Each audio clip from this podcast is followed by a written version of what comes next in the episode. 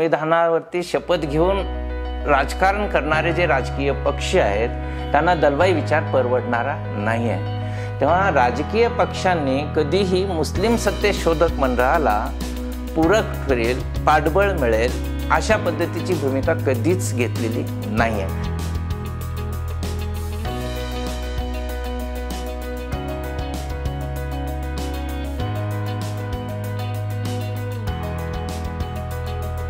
नमस्कार.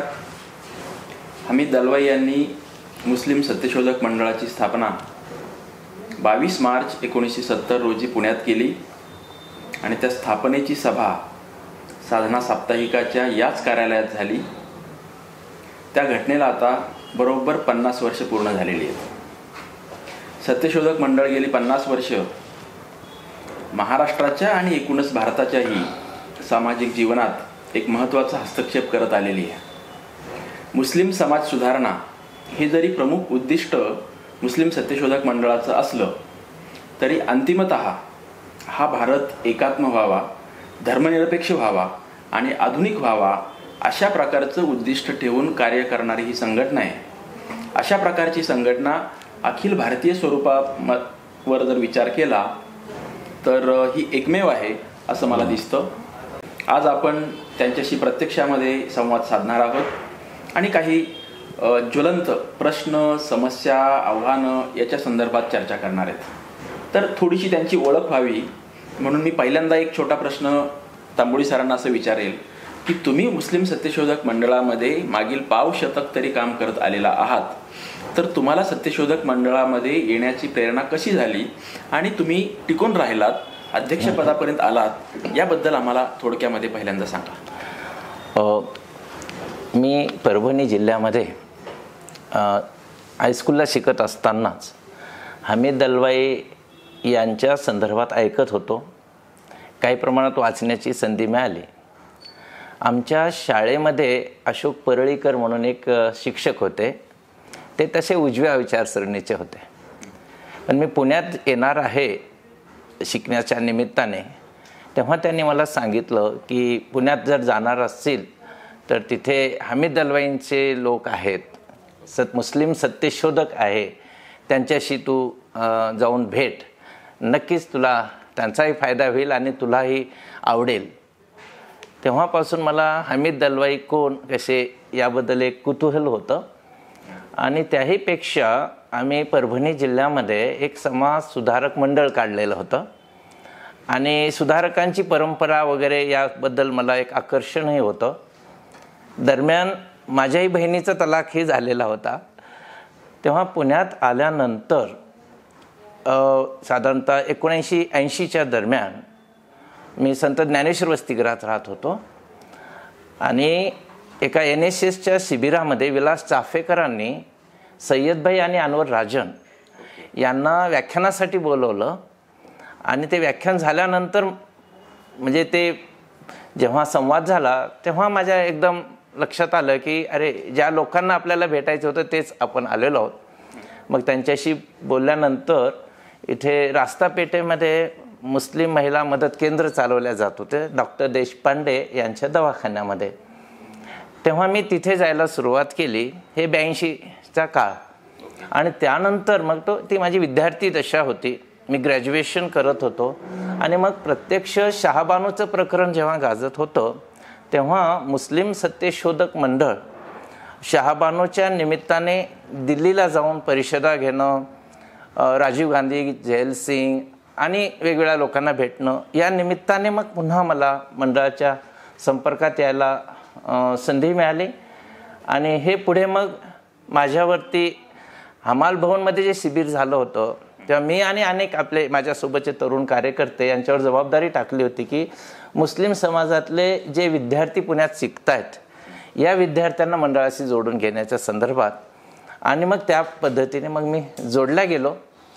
मंडळाच्या एकूण या सर्व म्हणजे पंच्याऐंशी जरी आपण धरलं तर साधारणतः किमान पस्तीस एक वर्ष झालेली आहेत.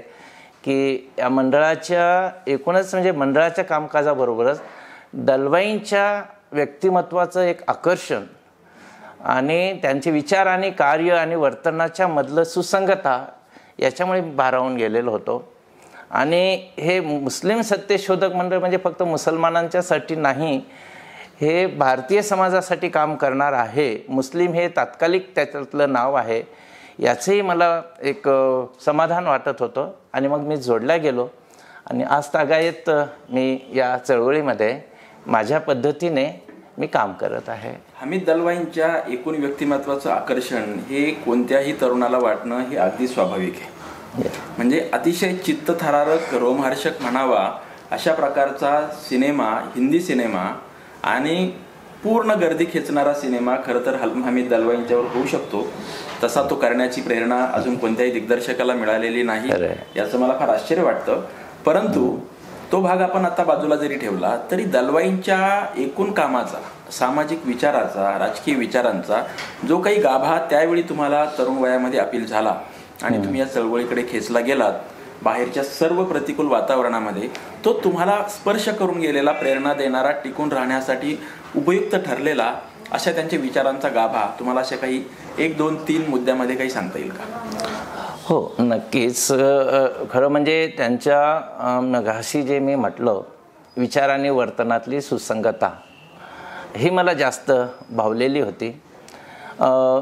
माझं माझ्या नशिबात नव्हतं की हमीद अल्वांना भेटणं. कारण ते निवर्तले आणि मी पुण्यात आलेलो होतो. पण हमीद दलवाईंनी जे साहित्य लिहिलेलं होतं चिरंतन स्वरूपाचं ते वाचण्याची संधी मिळाली. आणि जुन्या काळातले जे लोक होते मग त्यामध्ये प्राचार्य कुलसुम पारेखांच्यापासून तर मंडळीच्या मुमताज रहमतपुरे की जे आज हयात नाही आहेत त्यांच्याकडून सुद्धा अनेक किस्से ऐकता आले. आणि मग दलवाईंचं हे काम वाढवण्याची गरज कशी आहे ही मला जाणवत होती. या निमित्ताने थोडंसं मला बोलायला आवडेल ते असं की हमीद दलवाईंनी मुस्लिम सत्यशोधक मंडळाची स्थापना केली. त्यावेळेसची जी परिस्थिती होती ती भारतातील पुरोगामी धर्मनिरपेक्ष उदारमतवादी विचार मांडणाऱ्यांचा आवाज जरा चांगल्या पद्धतीने ऐकू येणारा असा तो आवाज होता. आणि मुस्लिम समाजातलं जे जमातवाद आहे तो तो थोडंसं अकराळ स्वरूपाचा अशा पद्धतीचा होता. आणि मग दलवाईंना असं सातत्याने वाटत राहिलं की हिंदू समाजात अशी एक परंपरा आहे पण मुस्लिम समाजात ते अभावाने जाणवतं. सुधारणा सुधारणावादी विचार. आणि मग हमीद दलवाईंनी तो विषय महत्त्वाचा मानला. ही आपली जबाबदारी आहे म्हणून. आज नेमकं उलटं झालेलं आपल्याला दिसतंय. की तो जो दबलेला हिंदुत्वाचा आवाज होता तो अधिक आक्रमक झालेला आहे. आणि जो आक्रमक मुस्लिम जमातवाद होता तो थोडा डिफेन्सवरती म्हणजे तो दबला आहे तो नष्ट झाला आहे कमी झाला आहे असं मी म्हणत नाही. असं ते थोडंसं झालेलं आहे. तर या सगळ्या पार्श्वभूमीवरती दलवाई काम करत असताना त्यांच्यासमोरची जी आव्हानं होती ती निश्चितच मोठी अशी आव्हानं होती. पण योगायोग फार चांगला असा होता की दलवाईंच्या या मानवतावादी धर्मनिरपेक्ष विचाराला साथ देणारे लोक मोठे होते. अबी शहांच्या सारखे होते नगरकरांच्या सारखे होते आणि मोठी अशी फळी होती. आणि ती फळी असल्यामुळे म्हणजे विरोधक एका बाजूला जरी असले तरी समर्थकांची सुद्धा एक मजबूत अशी फळी असल्यामुळे त्या आव्हानातून बाहेर पडून काम वाढवणं त्यांना शक्य झालं. पण हे करताना माझं एक निरीक्षण असं आहे की हमीद दलवाईंना एका दशकापेक्षा जास्त वेळ मिळाला नाही याची कल्पना आहे आपल्याला. पण या दशकामध्ये एकूण मर्यादा विचारात घेतल्या तर दलवाईंनी संघटनेची एक उंची वाढवली. पण ती उंच झाली पण ती आडवी होणं ज्याला आपण म्हणतो हो, हां विस्तार हां. या पद्धतीने झालेली नव्हती. दलवाईंना असं वाटत होतं की याचा विस्तार व्हायला पाहिजे अगदी ग्रामीण भागापर्यंत हे जायला पाहिजे पण त्यांच्या हयात काळामध्ये ते होऊ शकलं नाही. ते गेल्यानंतर आणखीन म्हणजे जे कोणी त्यांच्यासोबतचे त्यांच्याकडून प्रेरणा घेतलेले कार्यकर्ता म्हणून ज्यांची इमेज झालेली त्यांनी आपापल्या पद्धतीने प्रयत्न करत हे सत्यशोधक मंडळाला एक तग धरून ठेवण्यामध्ये त्यांचं योगदान महत्त्वाचं राहिलेलं आहे. पण त्याचा जो ज्या पद्धतीने विस्तार व्हायला पाहिजे तो झालेला नाही हे थोडंसं वाटतं. म्हणजे यासाठी आम्ही सगळेच जबाबदार आहोत. तेव्हा आम्ही फार मोठं काम केलेलं आहे. असं म्हणून संतुष्टता समाधान मानण्यात अर्थ नाही. हे काम वाढवलं पाहिजे. या निमित्ताने पुन्हा मला सांगावंसं वाटतं ते हे की अगदी तुम्ही मगाशी जे म्हणालात की साधनाच्या वास्तूमध्ये याची स्थापना झाली. मग यदुनाथ थत्ते गपप्रदान ही परंपरा आहेच आहेत. आजच्या परिस्थितीमध्ये हमीद दलवाईंचं जे साहित्य मग ते संकलन करण्याच्या निमित्ताने असेल पुनरावृत्ती काढण्याच्या निमित्ताने असेल अनुवाद करण्याच्या निमित्ताने असेल हे जे चिरंतन स्वरूपाचं विचार पुढच्या पिढीसाठी आणि आमच्यासाठी उपलब्ध केलं आहे त्याबद्दल साधनाचे मला म्हणजे जे सत्यशोधक मंडळाला शक्य झालं नाही ते साधनाने केलेलं आहे. म्हणून आम्हाला त्याचा फार मोठा आधार वाटतो. असा की जो आजच्या पिढीला हमीद दलवाईंचा चिरंतन विचार आहे म्हणजे नेमकं काय? याच्याबद्दलचे मुद्दे. आणि अर्थातच जे तुम्ही पण प्रभावित झालात असे मुद्दे काय आहेत की हमीद दलवाईंच्या विचाराचं वेगळेपण त्याचं शाश्वतता आणि देशाला पुढे घेऊन जाण्यासाठी त्याची उपयुक्तता ही नेमकी काय आहे? असं आपल्याला एकदम नवीन लोक जे आहेत त्यांच्यासाठी काय सांगता येईल? हां द- द- अमित दलवाईंची जी दृष्टी होती ती धर्माच्या पलीकडे पाहण्याची ती दृष्टी होती. धर्म नाकारणारी होती का धर्माच्या चौकटीमध्ये तुम्ही तुमचं वर्तन हे सेक्युलर म्हणावं अशा पद्धतीने करावं अशी होती. यामधला थोडासा गोंधळ लोकांच्या मनात असतो. खरं म्हणजे हमीद दलवाईंनी अम, त्यांच्या व्यक्तिगत जीवनातल्या भूमिका ते विचार आणि मंडळाच्या संदर्भात केलेल्या अपेक्षा यामध्ये थोडाफार फरक दिसतो. खरं म्हणजे जे वैयक्तिक वाटायला लागतं तेच प्रतिबिंबित होत असतं. पण आपले विचार इतरांच्यावरती लादायचे नाहीत. हा सुद्धा दलवाईंचा लोकशाहीवादी म्हणजे निखळ निर्मळ लोकशाहीवादी विचार होता. तो असा की आपल्याला कल्पना आहे की हमीद दलवाई हे स्वतः निधर्मी होते निरीश्वरवादी होते. पण माझा निधर्मीपणा आणि निरीश्वरवादीपणा हा इतरांना मी लादू शकत नाही. आणि मग मंडळ हे काही निरीश्वरवादी आणि निधर्मी नाही आहे ही पावती दाखवण्यासाठी एका अर्थाने त्यांनी बाबू मिया बँडवाले सारखे जे स्वातंत्र्य सैनिक आहेत मनाने धार्मिक आहेत पण ते सात्विकता त्या धर्माची त्यामध्ये आहे अशांना त्यांनी पहिले अध्यक्ष म्हणून त्यांनी नेमलं. दुसरी एक गोष्ट त्यांचं म्हणणं एवढंच होतं की धर्माला काही मर्यादा असतात. आणि धर्मामधल्या चांगल्या गोष्टी असतील तर मला त्याबद्दल काही बोलायचं नाही. पण ज्या गोष्टी काळ सुसंगत नाही आहेत त्या आम्ही बदलल्या पाहिजेत हा आग्रह होता. आणि धर्म याचे जे दोन भाग त्यांनी पाडले होते की आदत आणि इबादत श्रद्धेच्या गोष्टी आणि व्यवहारातल्या गोष्टी. त्यांनी श्रद्धेच्या गोष्टीबद्दल टीका टिप्पणी फारशी केलेली नाही. पण श्रद्धेच्या नावाने ज्या अंधश्रद्धा आहेत काल ज्याला बाह्य गोष्टी आहेत याच्यावरती त्यांनी हल्ले केले. हे करत असताना त्यांनी पुन्हा पुन्हा हे पण सांगितलं की आज मी मुस्लिम समाजातील किंवा धर्माच्या बाबतीमध्ये हे हे विधान करतो. मुस्लिम समाजाने धर्मातील चिरंतन गोष्टीच्या बाबतीमध्ये काही हरकत नाही परंतु धर्म भारतीय संविधानाने धर्म स्वातंत्र्य जे दिलेलं आहे त्याच्या मर्यादा आणि त्या स्वातंत्र्य देण्यामागच्या अपेक्षा सांभाळत तुम्ही धर्म स्वातंत्र्य उपभोगा पण त्या ते करत असताना जे सुधारणासाठी समाज सज्ज व्हायला पाहिजे हे सुद्धा त्यांनी स्वीकारलं पाहिजे. आणि पुढे अशा प्रकारचं धर्म स्वातंत्र्यावरती जर कोणी गदा आणत असेल तर या धार्मिक लोकांच्या बाजूने सुद्धा मी उभं राहील अशी पण भूमिका मांडलेली. दुर्दैवाने मुस्लिम समाजाने ही त्यांची स्पष्ट भूमिका समजून जी घ्यायला पाहिजे होती ती घेतली नाही. आणि मग त्यांनी हा धर्मावरचा घाला आहे. असंच त्याला स्वरूप देऊन दलवाईंना बदनाम केली त्यांची प्रतिमा भंजन केली. आणि ही प्रतिमा भंजन करण्यामध्ये हिंदुत्वाद्याने मोठा हातभार लावलेला आहे. सिलेक्टेड हमी दलवाई वापरून ज्या पद्धतीने त्याने दलवाईंना समोर आणण्याचा प्रयत्न केला खरं त्या त्यावेळेस दलवाईंनी त्यांनासुद्धा एक्सपोज केलेलं आहे. पण पुढे दलवाईंची प्रतिमा भंजन होण्यामध्ये मुस्लिम धर्मवाद्यांनी त्यांची समोर आणलेली प्रतिमा आणि हिंदुत्ववाद्यांनी उचलून धरलेली प्रतिमा ह्या दोन्ही गोष्टी कारणीभूत ठरल्या. आणि त्याबरोबरच मग दलवाईंनी जेव्हा पुन्हा पुन्हा आत आजही आम्हाला सामोरं जावं लागतं तो प्रश्न म्हणजे त्यांनी मरणोत्तर जे दहन करून घेतलं अर्थात हे सुद्धा मग त्यानंतरच्या काळात जेव्हा आज आपण विचार करू मंडळामध्ये सुद्धा भिन्न विचाराचे लोक होते. त्यांना असं वाटत होतं की आपण दलबाईंचा हा मुद्दा घेऊन पुढे काम करायला लागलो तर समाजात चळवळ वाढणार नाही. आता चाळीस एक वर्ष झालेले आहेत तर आपल्याला नवीन जाहीरनामा तयार करायला पाहिजे. नवीन पर बदललेल्या परिस्थितीनुसार आपल्याला काही स्ट्रॅटेजीज केले पाहिजे. आणि मग जुने नवे असे बरेचसे कार्यकर्ते या होते. निमित्ताने तुम्हाला असं विचारेल की मंडळाचा म्हणजे मुस्लिम सत्यशोधक मंडळाचा पहिला जाहीरनामा म्हणजे स्थापना झाली तेव्हा सत्तरचा जाहीरनामा. आणि त्यानंतर काही वर्षांनी त्या जाहीरनाम्यामध्ये थोड्याशा सुधारणा केल्या थोडे बदल केले. ह्या दोन्ही बद्दल आम्हाला अतिशय थोडक्यामध्ये सांगू शकाल. हो. खरं म्हणजे जो पहिला मुळातला जाहीरनामा आहे तो अस्सल जाहीरनामा आहे. त्यातली कुठलीही गोष्ट वगळण्यात आलेली नाही आहे पण ती न वगळता बदललेल्या परिस्थितीतल्या काही गोष्टी त्याच्यामध्ये समाविष्ट केलेल्या आहे की ज्या स्पष्ट पद्धतीने अधोरेखित झालेल्या नव्हत्या.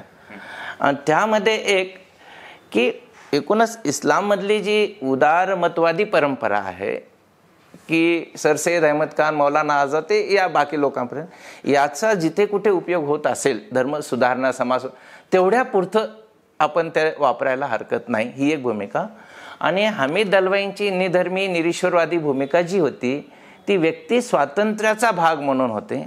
मंडळ त्या पद्धतीची भूमिका मांडत नाही तर दलवाईंच्याही व्यक्ती स्वातंत्र्याचाही आदर करते पण तशा पद्धतीने समाज व्हावा असा आग्रह करत नाही. अशा पद्धतीची फक्त ती नवीन मांडणी आहे.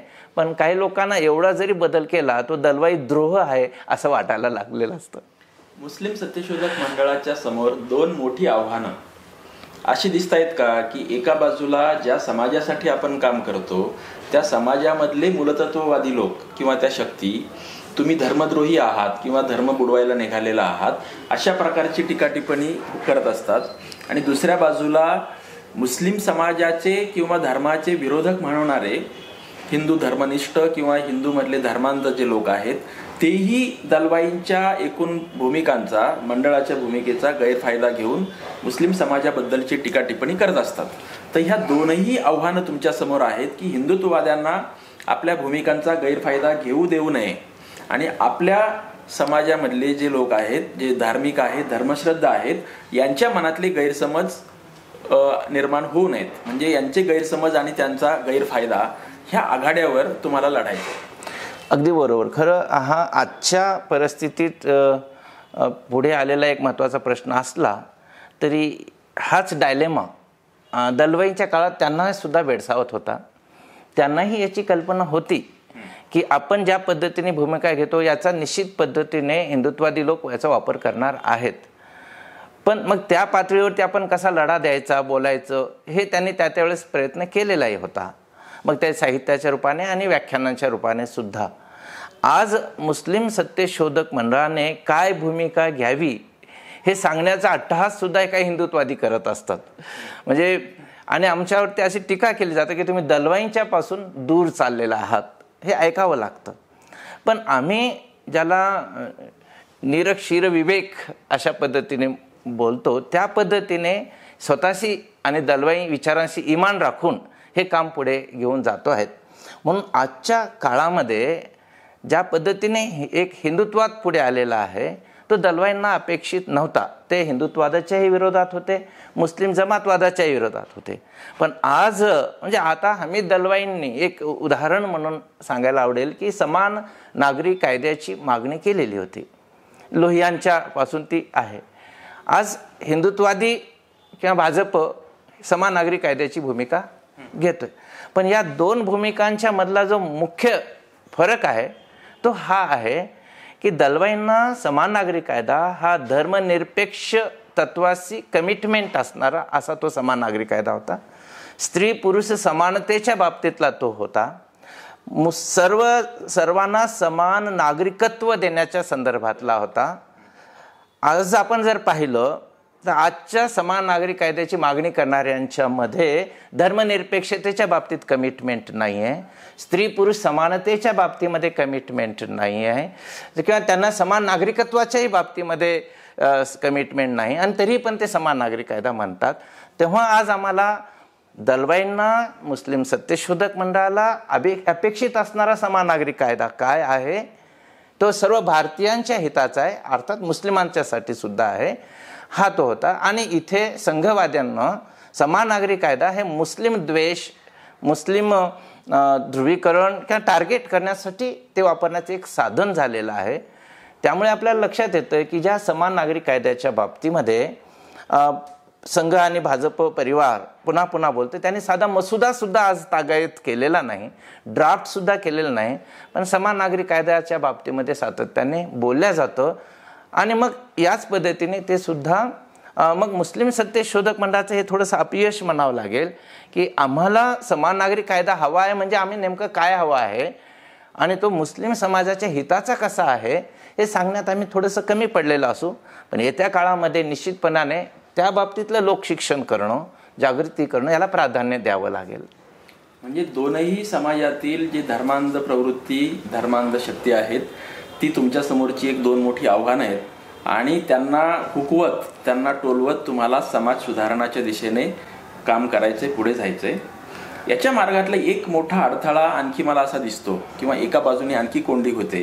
ती अशी की कोणत्याही सामाजिक काम करणाऱ्या संस्थेला किंवा संघटनेला सरकारच्या स्तरावरून जर पाठबळ असेल किंवा किमान रेजिस्टन्स नसेल किमान प्रकारची सहानुभूती असेल तर त्यांचं काम सोपं जातं.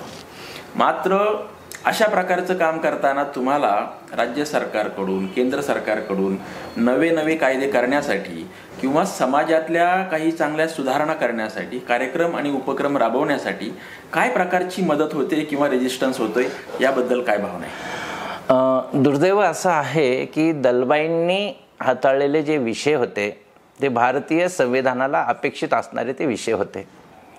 आणि याच भारतीय संविधानावरती शपथ घेऊन राजकारण करणारे जे राजकीय पक्ष आहेत त्यांना दलवाई विचार परवडणारा नाही आहे तेव्हा राजकीय पक्षांनी कधीही मुस्लिम सत्तेशोधक मंडळाला पूरक ठरेल पाठबळ मिळेल अशा पद्धतीची भूमिका कधीच घेतलेली नाही आहे कुठल्याही म्हणजे ते स्पष्टपणे आपल्याला सांगता येईल ना. काँग्रेसवाल्याने घेतली ना बी जे पीवाल्याने घेतली.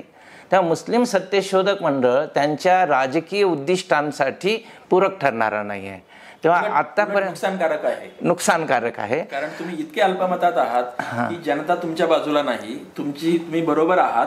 असा मेसेज देऊन त्यांना मतं मिळू शकत नाहीत. उलट असतील ती कमी होतील. अगदी बरोबर. आणि मग या रिसेंटली गेल्या दोन तीन वर्षामध्ये बीजेपीने नुसतं तलाकी बिद्दत तलाक बंदीवरती काही प्रमाणात प्रयत्न केले. त्यावेळेस सुद्धा आम्हाला अपेक्षित असणारा विधेयक आणि शासनाने निर्माण आणलेलं विधेयक यामध्ये मोठा फरक आहे. आणि हे आणत असताना निश्चितपणाने त्याचं महत्त्व आहे. मी पुन्हा पुन्हा आमच्यावरती टीका जरी झाली तर संसदेचं सार्वभौमत्व मानायचं का शर्यतचं मानायचं हा मुद्दा जेव्हा येतो तेव्हा आम्ही संसदेचंच मानत असतो.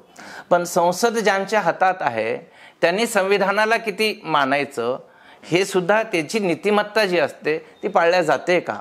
आणि मग आपल्याला हिंदूंची मत म्हणजे बोलल्या जातं की तलाक बंदी विधेयक आणल्यानंतर मुस्लिम महिला त्यांच्या पाठीशी जातील.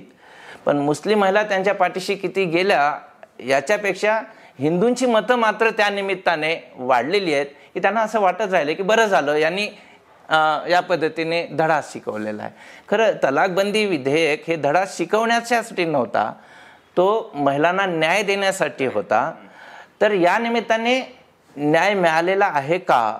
आणि तो लढा किती अपूर्ण आहे याची पुन्हा एक वेगळी चिकित्सा होऊ शकते.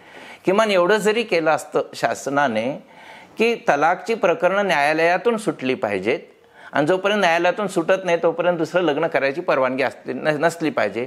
हे साधं धाडस सुद्धा शासनाकडे नाही आहे म्हणून आम्हाला आमचा लढा हा अपूर्ण आहे आणि काही प्रमाणात तो वापरला जातोय का अशी शंका पण येते. आता शासनाच्या स्तरावरून पण तुम्हाला पुरेसा पाठिंबा मिळत नाही.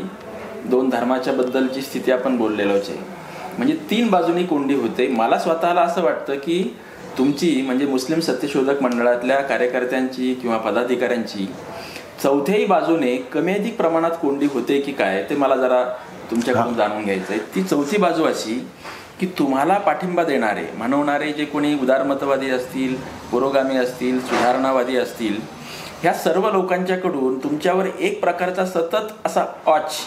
की हे काय भूमिका घेतात कोणाला जाऊन भेटतात Exactly. सरकारकडे जातात का प्रतिगामी शक्तींची हात मिळवणी करतात का यांच्या व्यासपीठावर कोणाला बोलवतात अशा प्रकारचं एक प्रेशर हो. कळत नकळत तुमच्यावर ते आहे आणि मग हा तोंड दाबून बुक्क्यांचा मार धड जाहीरपणे टीकाही करता येत नाही सांगताही येत नाही असं काहीतरी तुमच्या बाबत आहे का? आणि ही चौथ्या बाजूनी कोंडी होते का? हो हे अगदी व्यवस्थित पद्धतीने तुम्हीच मांडणी केलेली आहे की जे आम्ही सामोरं जातो आहे सामोरं जात असताना अगदी बरोबर आहे. आता उदाहरणार्थ आम्ही तिस्ता सेटल व्हा. यांना मानवी हक्क कार्यकर्त्या म्हणून आम्ही पुरस्कार दिला. या बावीस मार्चला देऊ केलं. पण आमच्यावरती तिस्ता सेटलवाड म्हणजे त्यांनी शहा आणि मोदी यांना प्रश्न विचारलेले आहेत. त्यांच्यावरती गुन्हा दाखल केलेला आहे. मग तुम्ही तुमच्या मंचावरती कसं आणलेलं आहे? आता हे आमच्या मंचावरती तिस्ता सेटलवाडला आणण्याचं सरळ सरळ उद्देश असा आहे की ती मानवी हक्क कार्यकर्ती आहे. आणि एखाद्या हिंदू समाजावरती सुद्धा अन्याय झाला तरी पण त्याच्या विरोधात उभी राहणारी ती कार्यकर्ती आहे. तेव्हा तिस्ता सेटलवाडला यांनी बोलवलं म्हणजे आम्ही काहीतरी काय ते वेगळं करतोय. याबरोबरच त्यांची अपेक्षा असते की आम्ही मग सी एच्या संदर्भामध्ये एन आर सीच्या संदर्भामध्ये एन पी आरच्या संदर्भामध्ये काय भूमिका घेतोय याबद्दल सुद्धा बारकाव्याने लक्ष असतं. आणि असं सांगण्यात येतं सूचना करण्यात येतात की तुम्ही याच्याबद्दल थोडं सपोर्टिव्ह भूमिका घ्या. पण ते तसं करणं म्हणजे आपला आत्मा गहाण ठेवण्यासारखं आम्हाला वाटतं. कारण सरळ सरळ एक धार्मिक ध्रुवीकरण करण्याचं आणि धर्मनिरपेक्ष भारतातली जी एकात्मता आहे त्याला छेद देणारी ही भूमिका आहे म्हणून आम्ही त्याच्या विरोधातच राहतो.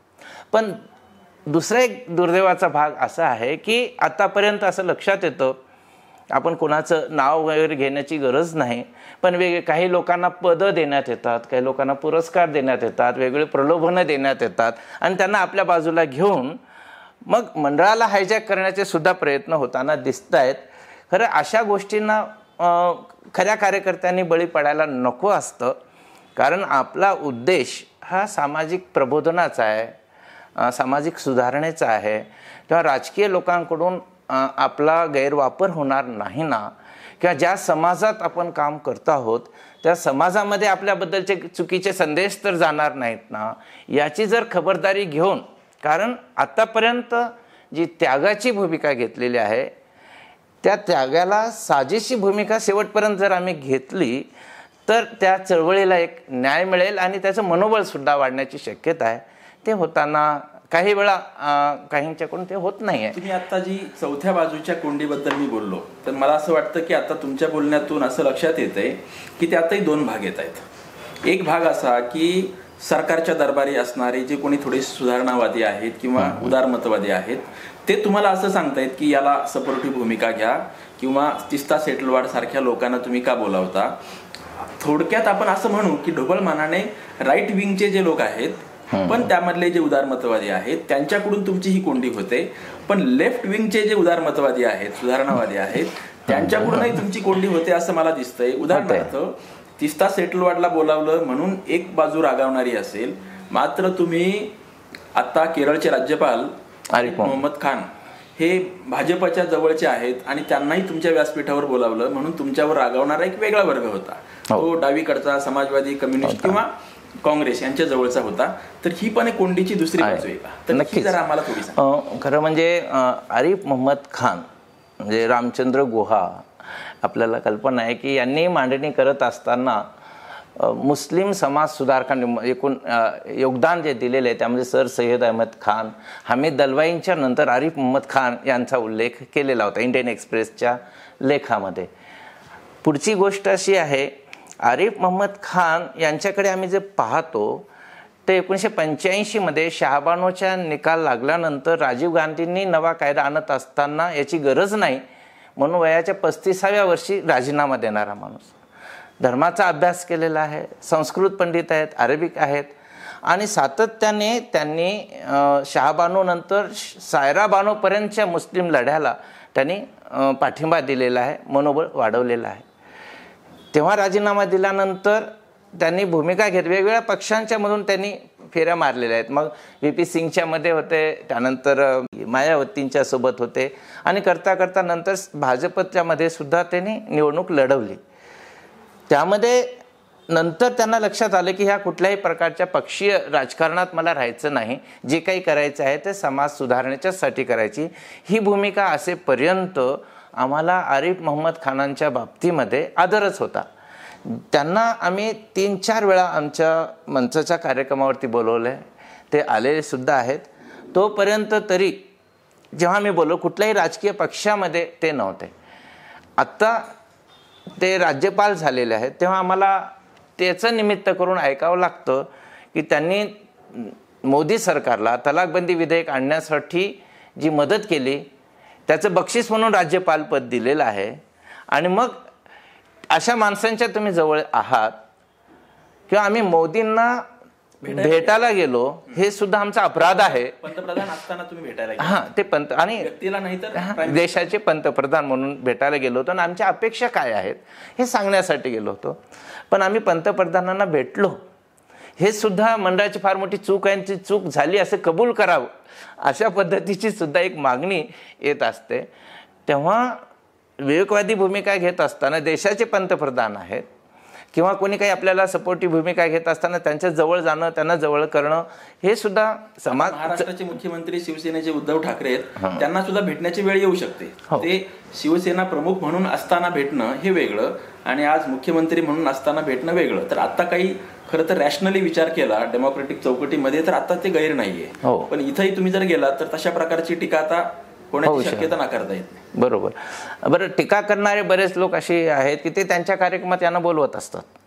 हे गेलेलेही आहेत. पंचाहत्तरी साजरी केलेली आहे त्यांच्या समवेत. आणि इतरही त्यांच्या कार्यक्रमात बोलवल्या गेलेल्या आहेत. म्हणजे असे काही ने मंत्र्यांची नावं सांगता येईल. पण स्वतःच्याकडून झालं तर त्याला रॅशनल द्यायचं. काही तुमच्याकडून जास्त अपेक्षा बाळगत असावी आम्हाला जमत नाही पण तुम्ही तेवढं स्वच्छ चारित्र्यवान राहा अशी त्यांची अपेक्षा. म्हणजे हे अशी अपेक्षा असणं आम्ही ते आम्ही योग्यही मानतो मग चांगलं आहे. म्हणजे आमच्या अपेक्षा बाळगल्या. हां. जे ओझ्याखाली पूर्ण दबलेले त्यांच्यावर आणखी ओझं टाकल्याने काही फरक पडत नाही अशी सर्वसाधारण त्यांची समजूत असावी. अगदी. पण एक गोष्ट लक्षात आहे की हे अस्सल बीज आहे.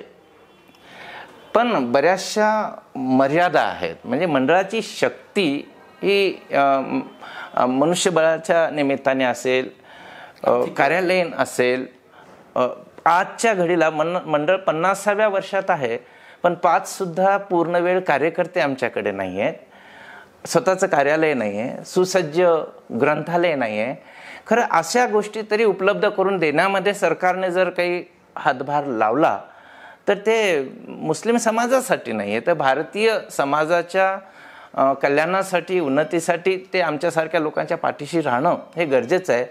पण असं करणंसुद्धा होत नाही आहे तर आमचे काही पुढचे नियोजन आहेत.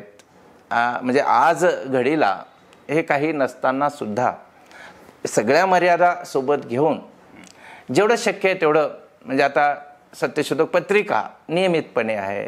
आम्ही दलवाई स्टडी सर्कल आपापल्या पद्धतीने प्रयत्नशील आहेत. महिला मंच आहे.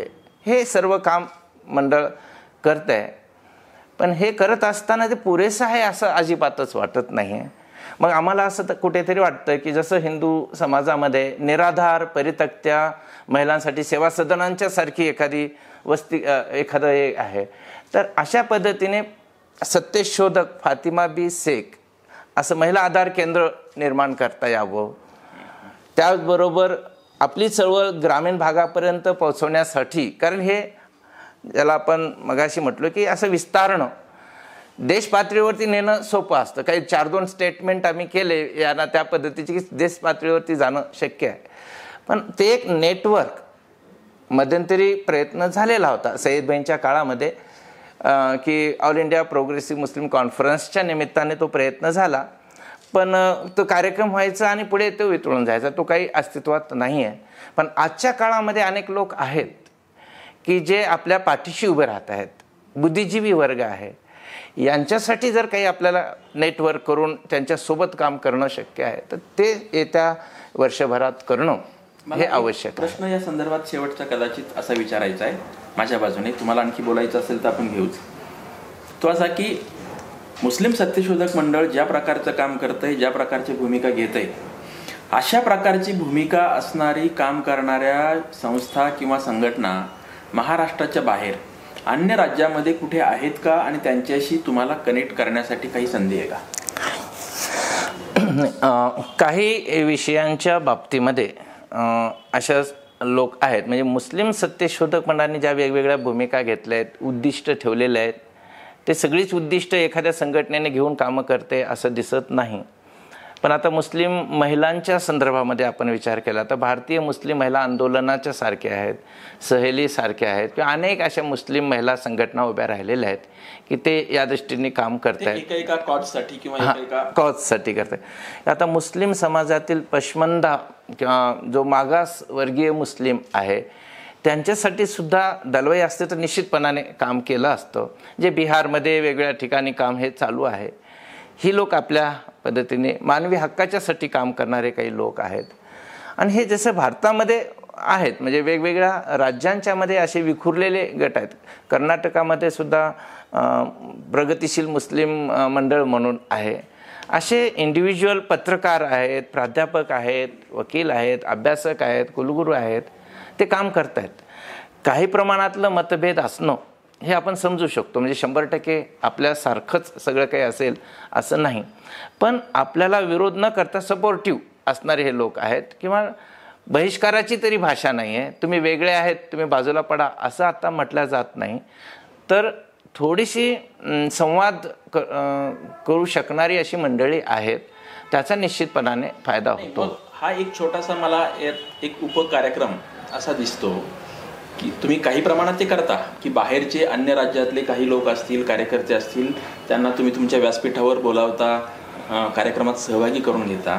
पण दुसरी ही बाजू ती पण काही प्रमाणात होत असेल पण जरा अधिक मोठ्या प्रमाणात की मुस्लिम सत्यशोधक मंडळातले असे दहा किंवा वीस कार्यकर्ते निवडणं जे तरुण आहेत ज्यांची राजकीय सामाजिक जाण चांगली आहे आणि त्यांना बाहेरच्या काही एकेका राज्यामध्ये किंवा वेगवेगळ्या संस्था आणि संघटना बघण्यासाठी पाठवणं त्याचं पुढे काय होईल हा नंतरचा भाग. बरोबर. पण ही प्रक्रिया किंवा हा एक कार्यक्रम मुस्लिम सत्यशोधक मंडळाचा विस्तार पण करणं आणि त्याला पाठिंबा पण मिळवणं यासाठी होऊ शकतो का? आणि त्या दृष्टीने काही तुमच्या मनात कल्पना आहेत का? हो निश्चित आहेत. आणि खरं आत्तापर्यंत मी जे एक अडचण जी सांगितली की पूर्णवेळ कार्यकर्त्यांच्या बाबतीमध्ये पूर्णवेळ जरी नसला तरी आपल्याला काम करणारी लोक आपल्याला जवळ मिळाले की हे काम निश्चित करता येईल. मगाशी आपण विषय काढला की इतर राज्यांच्यामध्ये काम करणारे लोक. जसं हमीद दलवाईंना जर धर्मनिरपेक्ष एकात्म समाज घडवायचा असेल तर आंतरधर्मी विवाह करणाऱ्यांची संख्या वाढवली पाहिजे असा एक त्यांचा विचार होता की जे त्यांनी त्यांच्या कुटुंबामध्ये नंतरच्या पिढीमध्ये त्यांनी आणि अनेकांनी तो केला. असेच एक धनक म्हणून जी संघटना आहे ज्याचे आसिफ इक्बाल आणि राणू कुलश्रेष्ठ हे काम करतात. राज्यभर म्हणजे देशभर त्यांची ही यंत्रणा कार्यरत आहे. मागच्या वर्धापन दिनी आपण धनक या संस्थेला बाबूमिया बँडवाले राष्ट्रीय एकात्मता पुरस्कार देऊन त्यांना गौरवण्यात आलं. आज ही संघटना आणि आम्ही बरेचसे कार्यक्रम एकत्रितसुद्धा करू शकतो. म्हणजे मला दोन तीन वेळा त्यांनी दिल्लीला बोलवलं. पुण्यात आले की आमच्या बैठका होत असतात एकत्र होत असतात. किंवा दिल्लीलाच पत्रकार म्हणून काम करणारे प्राध्यापक जहीर अली आहेत की ज्यांनी centre for promotion of democracy and secularism असे ऑर्गनायझेशन काढलेले आणि त्याच्यामध्ये सर्व बुद्धिजीवी वर्ग आहे. तर अशा पद्धतीने काम करणाऱ्या लोकांना आम्ही जोडून घेतलेलं आहे. जे माहितीत आहेत त्यांना जोडल्या गेलेले आहेत. पण माहिती नसलेले आणि अस्तित्वात असणारे अनेक लोक आहेत. तेव्हा तुम्ही जो एक मार्ग सुचवलेला आहे तो या सुवर्ण जयंती वर्षाच्या निमित्ताने तो एक कार्यक्रम म्हणून आम्ही निश्चितपणाने घेता येईल आणि घेतला जाईल. भारताच्या उत्तर दक्षिण आणि पूर्व या तीन बाजूंना जर आपण पाहिलं तर उत्तर प्रदेश पश्चिम बंगाल आणि केरळ या तीनही ठिकाणी एकूण मुस्लिम रिफॉर्म्सच्या संदर्भात काय प्रकारची आंदोलनं चर्चा परिसंवाद किंवा प्रबोधन मोहिमा चालवल्या जात आहेत? याचा जर अंदाज काही घेता आला तिकडच्या लोकांना इथे आणता आलं इथल्या लोकांना आपल्या तिकडे पाठवता आलं तर कदाचित मुस्लिम सत्यशोधक मंडळाला पुढे जाण्यासाठी त्याचा फायदा होऊ शकेल असं. मला वाटतं. आंतरराष्ट्रीय स्तरावरचा आता आपण एक छोटासा प्रश्न मला वाटतं की घेणं आवश्यक वाटतं. आपल्या सर्वांनाच आंतरराष्ट्रीय स्तरावर खरोखर काय घडतं याचा पुरेसा अंदाज येत नाही मायक्रो लेवलवर तरी. अगदी ठळक ठळक गोष्टीच आपल्यापर्यंत येतात. पण सत्यशोधक मंडळ आणि अमित दलवाई यांचा विचार घेऊन जाणारे काही लोक किंवा काही व्यक्ती संस्था संघटना हे आंतरराष्ट्रीय स्तरावर कुठे तुमच्या दृष्टीस आल्यात का? एक अलीकडचं उदाहरण आहे ज्याचं पुस्तक आता साधना प्रकाशनाकडून येत आहे हो. तर दुसरं काही तुमच्यासमोर असेल तर ते नसेल तर तुम्ही आता हे पुस्तकही वाचलंय. यातून तुम्हाला आपण आणि हे समविचारी आहोत सहप्रवासी आहोत असं काही वाटतंय का? हो. तुम्ही मी आता बोलतोय ते Islam and future of tolerance. हे हो. पुस्तक सॅम हॅरिस आणि माजिद नवाज या दोघांच्या संवादाचं पुस्तक आहे. आणि करुणा गोखले यांनी त्याचा मराठीत अनुवाद केलाय. आणि जे आपण आता बावीस तारखेलाच म्हणजे मुस्लिम हो. सत्यशोधक मंडळाला पन्नास वर्ष पूर्ण होत आहेत त्या पार्श्वभूमीवर प्रसिद्ध करणार आहोत. तर त्या पुस्तकाच्या संदर्भात मला तुमच्याकडून ऐकायचं थोडंसं तुम्ही म्हणाल तसे व्यक्ती आणि संघटना आंतरराष्ट्रीय पातळीवर कार्यरत आहेत जे Muslim women living under personal law नावाची एक संघटना आहे. वेगवेगळ्या देशांच्यामध्ये बंड करून उभ्या राहणाऱ्या महिलाही आहेत. त्याच पातळीवरती आता ज्या पुस्तकाचं तुम्ही उल्लेख केला Islam and future of tolerance की जे साधनाच प्रकाशित करते करुणा गोखले यांनी लिहिले ते पुस्तक वाचण्याची मला संधी या निमित्ताने मिळाली. तेव्हा माझ्या असं लक्षात आलं की दलवाई यांची ही फार मोठी व्यापक दृष्टी होती पन्नास वर्षापूर्वींची होती. पण दलवाई त्यांनी वाचलेत का नाही आपल्याला माहिती नाही. पण त्यांची स्वयंप्रज्ञा जी आहे की एका विशिष्ट जमातवादी धर्मवादी भूमिकेतून पुढे आलेला माणूस की त्याच्यामध्ये फार मोठ्या प्रमाणात बदल होतो. आणि बदल झाल्यानंतर हा माणूस धर्माच्या पलीकडे जाऊन विचार करण्याची एक भूमिका घेतो. आणि त्यांना त्यांचं असं स्पष्ट म्हणणं आहे की किती लिबरल इंटरप्रिटेशन आपण जरी केलं असले तर इस्लामचे जागतिक पातळीवरचे जे पटलावरचे विषय आहेत मग जमाते इस्लामीच्या स्वरूपाचे असतील आ- धर्मवादी संघटनांचे असतील व त्याबरोबर तबलिकी स्वरूपांचे असतील दहशतवादी स्वरूपाचे असतील याचं विश्लेषण ते करतात वेगळ्या पद्धत पण त्यांचं म्हणणं असं आहे ते इस्लामला डायरेक्टली चिकित्सा किंवा आघात न करताही व्यक्ती स्वातंत्र्याचा जो भाग आहे इक्वॅलिटीचा जो भाग आहे डेमोक्रेटिक आयडियॉलॉजीचा जो भाग आहे आणि सेक्युलॅरिझमचा भाग आहे. म्हणजे हे जे आधुनिक मूल्य आहेत ही मूल्य तुम्ही जोपर्यंत धर्माच्या पलीकडे जात नाही तोपर्यंत त्याचा व्यवस्थित पद्धतीने त्याला उपयोजन करता येणार नाही. म्हणून माजिद नवाज यांनी जे व्यक्ती स्वातंत्र्याचं स्त्री पुरुष समानतेचं आधुनिक मूल्य असणाऱ्या डेमोक्रेसी आणि सेक्युलरिझमचं जेव्हा आपण वाचन करतो तेव्हा हे दलवाईच बोलत आहेत. पुन्हा एकदा असं वाटायला लागतं. आणि म्हणून निश्चितपणे तुम्ही हे काढत असलेलं पुस्तक मंडळाच्या कार्यकर्त्यांना आणि ज्यांना ज्यांना या पद्धतीने विचार करायचा धर्मातीत विचार करायचा सर्वांच्यासाठी फार मोठं असं ते मला स्वतःला तर असं वाटलं ते पुस्तक वाचत असताना की नरहर कुरुंदकर आणि हमीद दलवाई हे दोघे अतिशय चांगले मित्र होते. आणि दोघांनी ज्या प्रकारच्या चर्चा केल्या असतील तशाच तशा, प्रकारच्या. चर्चा ही सॅम हॅरिस आणि माजिद नवाज ह्या दोघांच्या मध्ये आहे. तर मला स्वतःला असं वाटतं की या पुस्तकाचा आपल्याला काहीतरी चांगला उपयोग करून घेता येईल. भविष्य काळात कदाचित त्या जोडीला माजिद आणि. सॅम हॅरिस यांनाही भारतामध्ये पुण्यामध्ये आपल्या सत्यशोधक मंडळाच्या व्यासपीठावर जर आणता आलं आणि दलवाईंची ही पुस्तकं जर आपल्याला त्यांच्या मार्फत मोठ्या प्रमाणात पोहोचवता आली तर त्यातून.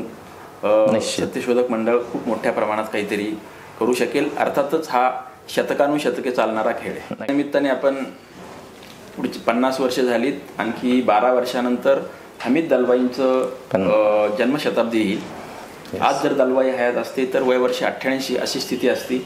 आपण जरी शतकानुशतकांचा हा लढा त्याच्यातले सहप्रवासी असलो तरी तूर्त आपण पुढचं एक तप किंवा बारा वर्ष समोर ठेवून काही कार्यक्रम आणि उपक्रम राबवू. त्यासाठी तुम्हाला शुभेच्छा आणि त्या सगळ्या प्रक्रियेत साधना तुमच्याबरोबर राहील.